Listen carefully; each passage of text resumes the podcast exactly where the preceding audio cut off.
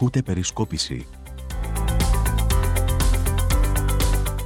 Φίλες και φίλοι, γεια χαρά σε όλους. Είμαι ο Σίμω Τάμογλου. Καλώ ορίσατε σε ένα ακόμη επεισόδιο της τρίτης σεζόν των podcast της Περισκόπησης.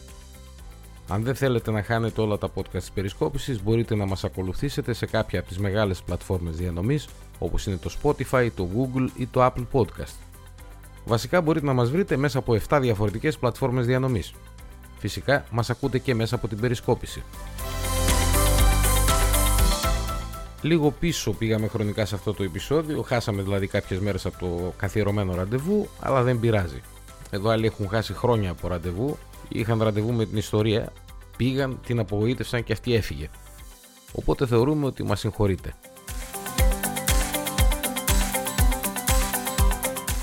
Για σήμερα λοιπόν έχουμε διάφορα θέματα, τοπικού και ευρύτερου ενδιαφέροντος. Στα του τοπικού ενδιαφέροντος, αν πάμε στα πολιτικά, να πούμε πως η πρώιμη προεκλογική σκόνη που είχε σηκωθεί έχει καθίσει ο λίγο. Και από εκεί που παντού και εδώ στο podcast και έξω και στα καφενεία όλοι μιλούσαμε συνεχώς για την παρέτηση Κούγκα, πλέον υπάρχει άπνοια. Το μόνο που αξίζει αναφοράς είναι η συνεδρία της Δημοτικής Ομάδας του Αργύρι Πανταζόπουλου, μια συνεδρία η οποία ανέδειξε μέσα από μια ψηφοφορία από την οποία έλειπε ένας, δικαιολογημένα, ανέδειξε λοιπόν ως αντικαταστάτη του παρετηθέντος αντιδημάρχου άλλο σύμβουλο της παράταξης, τον Σωτήρη Τζιλόπουλο. Αν τα πράγματα έχουν πάει όπως προβλέπετε, τότε ο Γκυρίνης έχει ήδη στα χέρια του την επιστολή της παράταξης και ο Σονούπου αναμένεται ότι θα ορίσει τον νέο αντιδήμαρχο. Στα τοπικά πολιτικά όμως υπάρχει και μία ακόμη αλλαγή, γιατί πρέπει να αναπληρωθεί η Όλγα Καστανά που μας άφησε τόσο νωρίς και τόσο ξαφνικά. Η πρώτη αναπληρωματική του συνδυασμού ήταν στη Δημοτική Ενότητα Αλεξάνδρειας η Φωτεινή Τιαμψίδου, παρετήθηκε ενώ στη σειρά ακολουθούσαν ο Παναγιώτης Μεσαλάς, η Μαρία Καραγιανίδου, ο Δημήτρης Πανταζόπουλος και η Ιουλία Ζωντανού. Αυτή ήταν η υποψήφοι που ήταν πέριξ των 500 σταυρών προτίμησης. Η Τσιαμψίδου παρετήθηκε, δεν ήθελε να αναλάβει τη θέση, το ίδιο έκανε και ο Παναγιώτης Μεσαλάς και τελικά το μεσημέρι της Δευτέρας 18 Απριλίου ορκίστηκε η Μαρία Καραγιανίδου. Στα τοπικά θα πρέπει να αναφέρουμε και κάτι ακόμη, το οποίο δεν έχει τόσο τόσο πολύ σχέση με την πολιτική ως πολιτική, έχει όμως σχέση με την τοπική πολιτική σκηνή. Γιατί κάποιοι, θα πρέπει να το αναφέρω αυτό, βιάστηκαν να πεθάνουν το φίλο μου τον αντιδήμαρχο, τον Στέφανο τον Δριστά.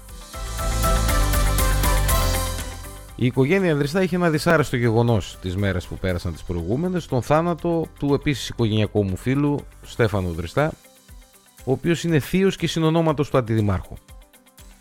Όμως, επειδή το copy-paste πάει σύννεφο και δεν γίνεται καμία έρευνα, μαθαίνω ότι κάποιοι στην πρωτεύουσα είδαν τίτλο, έβαλαν την είδηση, αλλά μέσα στην είδηση έβαλαν και φωτογραφία, όπως μαθαίνω, αυτό δεν το είδα, το ψάχνω όμως, έβαλαν λοιπόν και φωτογραφία του αντιδημάρχου.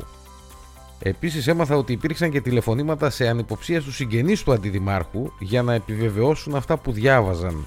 Αυτοί που τα διάβασαν αλλά ευτυχώς οι συγγενείς είχαν ειδοποιηθεί για το λάθος και δεν τους ήρθε κανένα κεφαλικό. Απλά κάθισαν οι άνθρωποι και έδιναν εξηγήσεις για το λάθος το οποίο έγινε, το οποίο λάθος δεν το λες εκ παραδρομής, επειδή για οποιοδήποτε θέμα, πόσο μάλλον για ένα τέτοιο θέμα, κάνεις και μια έρευνα πριν γράψεις κάτι και δύο-τρία τηλεφωνήματα.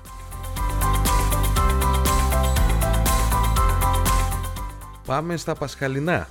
Πασχαλινές ευχές όπως κάθε χρόνο έτσι και φέτος τα πολιτικά πρόσωπα στέλνουν δια των τοπικών μέσων ενημέρωσης τις ευχές τους σε όλους εμάς. Φέτος όμως υπήρξαν κάποιοι που προφανώς μπέρδεψαν το καθολικό Πάσχα με το ορθόδοξο Πάσχα και έτσι άρχισαν να στέλνουν τις ευχές τους πάρα πολύ νωρίς. Εξηγήσεις 2.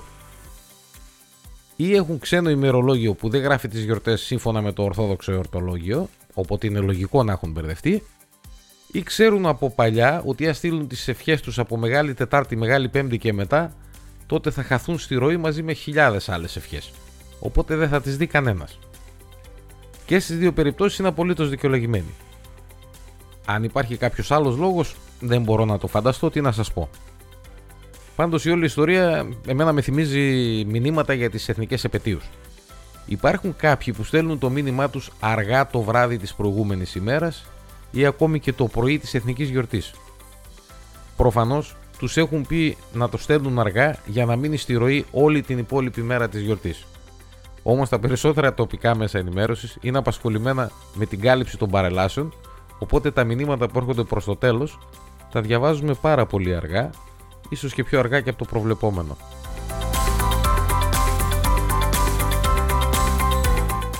Αφήνουμε πίσω το Πάσχα, αφήνουμε πίσω τα τοπικά πολιτικά, αλλάζουμε τελείως σκηνικό και πάμε τώρα σε κάτι άλλο που δεν έχει σχέση με τα γήινα.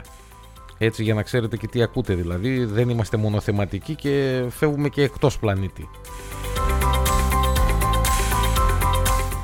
Υπάρχει λέει μια ομάδα επιστημόνων από όλο τον κόσμο που είναι κάτω από την ομπρέλα της NASA που ανέπτυξε ένα νέο μήνυμα με την ελπίδα να γίνει η πρώτη επαφή με ευφυείς εξωγήινους. Και θέλουν λέει αυτό το μήνυμα να το μεταδώσουν σε όλο το γαλαξία. Φυσικά υπάρχουν κάποια ερωτήματα πέρα του γνωστού αν υπάρχει ζωή εκεί έξω. Και άντε και υπάρχει να πούμε, το ερώτημα είναι άλλο. Αν αυτή η ευφυής ζωή δεν θέλει να μας μιλήσει, ρίχνοντας μια ματιά στον πλανήτη, αν είναι έστω και ελάχιστα ευφυής αυτή η ζωή, σίγουρα δεν θα θέλει μπλεξίματα με ένα μάτσο ηλίθιους που σκοτώνονται από το πρωί μέχρι το βράδυ ή που καταστρέφουν το σπίτι τους και εξαφανίζουν κάθε μορφή ενέργειας που το σπίτι τους έχει διαθέσιμη. Υπάρχει όμως και η άλλη πλευρά. Αν αυτή η ευφυή ζωή θέλει να συνομιλήσει μαζί μας, τι γίνεται; Και αν θέλει να συνομιλήσει πρέπει να είναι ντε και καλά φιλική με μας; Δηλαδή, μήπως τους ανοίγουμε τα μάτια, τους δείχνουμε το δρόμο και στο τέλος μας την πέσουν με άγριες διαθέσεις; Αυτό το ενδεχόμενο λοιπόν το σκέφτηκαν κάποιοι άλλοι επιστήμονες που αντιτάσσονται στο να σταλεί μήνυμα. Μήνυμα για δεύτερη φορά ή για τρίτη, δεν θυμάμαι ακριβώς, γιατί σίγουρα ένα μήνυμα είχε σταλεί το 1974 από το Αρεσίμπο και ο στόχος του ήταν κάπου 25.000 έτη φωτός μακριά. Οπότε σε πρώτη φάση ξεκινάμε, μην περιμένουμε άδικα στο ακουστικό μας, η απάντηση αν έρθει θα αργήσει. Πάντως ο μακαρίτης ο Στίβεν Χόκινγκ είχε προειδοποιήσει ότι οι άνθρωποι θα πρέπει να αποφεύγουν να στέλνουν λέει μηνύματα στο διάστημα σε περίπτωση που προσελκύσουν τη λάθος είδους προσοχή. Τι είχε πει ο Χόκινγκ; Είχε πει ότι αν μας επισκεφτούν εξωγήινοι το αποτέλεσμα θα είναι περίπου όπως όταν ο Κολόμβος έφτασε στην Αμερική. Κάτι που δεν ήταν καλό για τους ηθαγενείς. Αυτά τα είπε ο Στίβεν Χόκινγκ.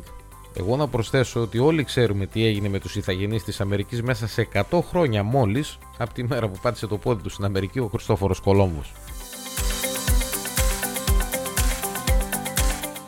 Αφήνουμε το διάστημα και επιστρέφουμε πάλι στα επί της γης και συγκεκριμένα στο άκρο της Βαλκανικής Χερσονήσου, Ελλάδα, η οποία τηλεοπτικά ζει και αναπνέει με την Μπισπυρίγκου, αν λέω σωστά το όνομα.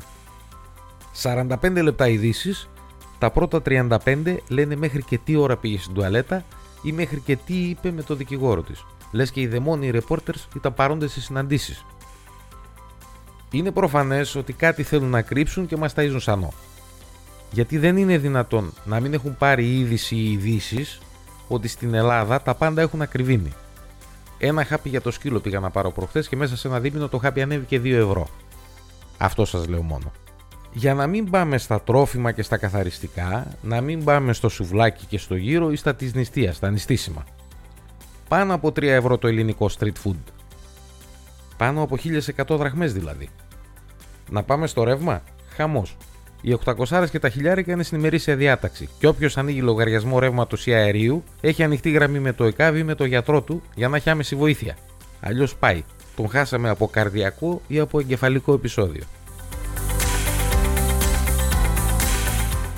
Η ακρίβεια λοιπόν χτυπάει τα βάνη και οι καναλάρχες παρέα με τους διευθυντές ειδήσεων γιατί δεν θα πρέπει να έχουμε αμφιβολίες για το ποιοι στείνουν τη σκαλέτα των ειδήσεων. Οι καναλάρχες λοιπόν παρέα με τους διευθυντές ασχολούνται με ένα θέμα για το οποίο λόγο πλέον έχει μόνο η δικαιοσύνη και κανένας άλλος. Το έχουν πάρει εργολαβικά. Ξαναλέω και πάλι, λόγο για αυτό το θέμα πλέον έχει μόνο η δικαιοσύνη, κανείς άλλος. Ούτε τα κανάλια ούτε κανένας ούτε καν αυτοί οι αγανακτισμένοι, που αντί να δουν τα δικά τους τα χάλια, τρέχουν αριστερά και δεξιά και διαμαρτύρονται, ή ακούνε ειδήσεις για να έχουν ένα θέμα συζήτησης την ίδια ή τις επόμενες μέρες με την παρέα τους και με τον καφέ τους. όπως κάποιος είχε πει πάρα πολύ σοφά, όποιος δεν έχει δική του ζωή ασχολείται με τις ζωές των άλλων.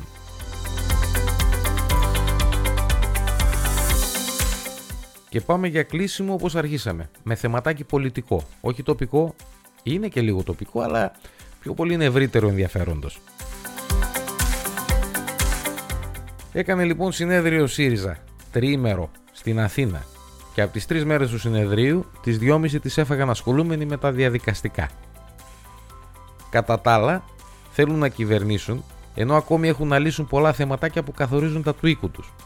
Γιατί μπορεί ο Αλέξης να πέρασε πολλά από αυτά που ήθελε, κάποια όμως δεν τα πέρασε, όσο για τα περί ενότητας και τα λοιπά μη μασάτε σανό, ούτε να θεωρείτε ότι εκεί το 75-35 του συνεδρίου είναι το πραγματικό ποσοστό των ισορροπιών μέσα στο ΣΥΡΙΖΑ. Εκείνο το 35 είναι πολύ μικρότερο. Προσωπικά το κόβω κοντά στο 3. Και όποιος ξέρει, καταλαβαίνει τι σημαίνει 3% στο ΣΥΡΙΖΑ.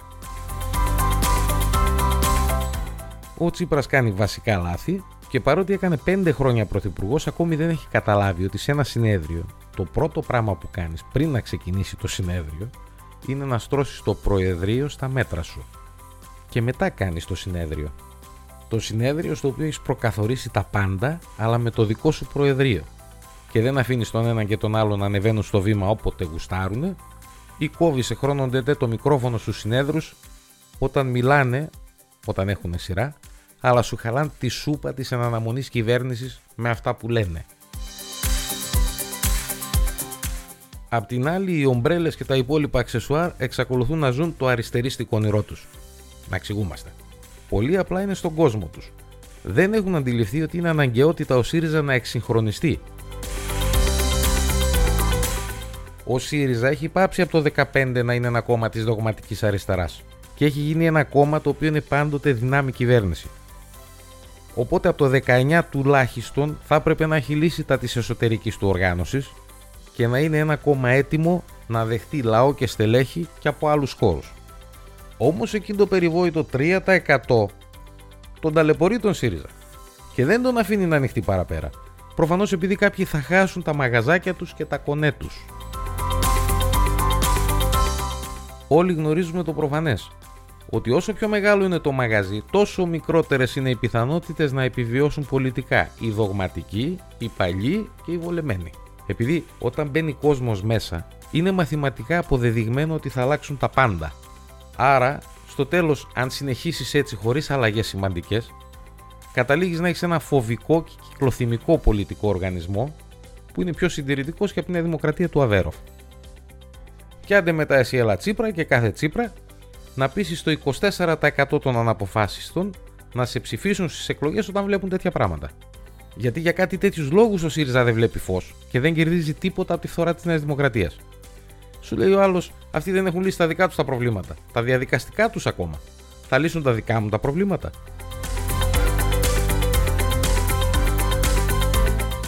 Αυτά και για το σημερινό επεισόδιο. Να έχετε όλοι καλό Πάσχα. Αν έχετε λεφτά για βενζίνες και βγείτε παραπέρα σε πεθερικά, συγγενείς, φίλους κτλ. Καλά να περάσετε και εσείς και μακριά από το αλκοόλ όταν οδηγείτε στην επιστροφή. Και θυμηθείτε ένα πράγμα. Δύο ειδικότητες γιατρών δουλεύουν τέτοιες μέρες. Πριν το Πάσχα δουλεύουν οι οδοντίατροι για να στρώσουν και να προετοιμάσουν τις οδοντοστοιχίες.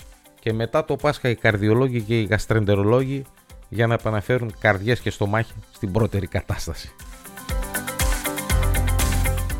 Μέχρι την επόμενη φορά να είστε καλά, να περνάτε καλά, καλό Πάσχα να έχετε, καλή Ανάσταση και τα ξαναλέμε λίγες μέρες μετά το Πάσχα. Και για να κλέψω τον χαιρετισμό του φίλτα του Νικόλαου, bye bye.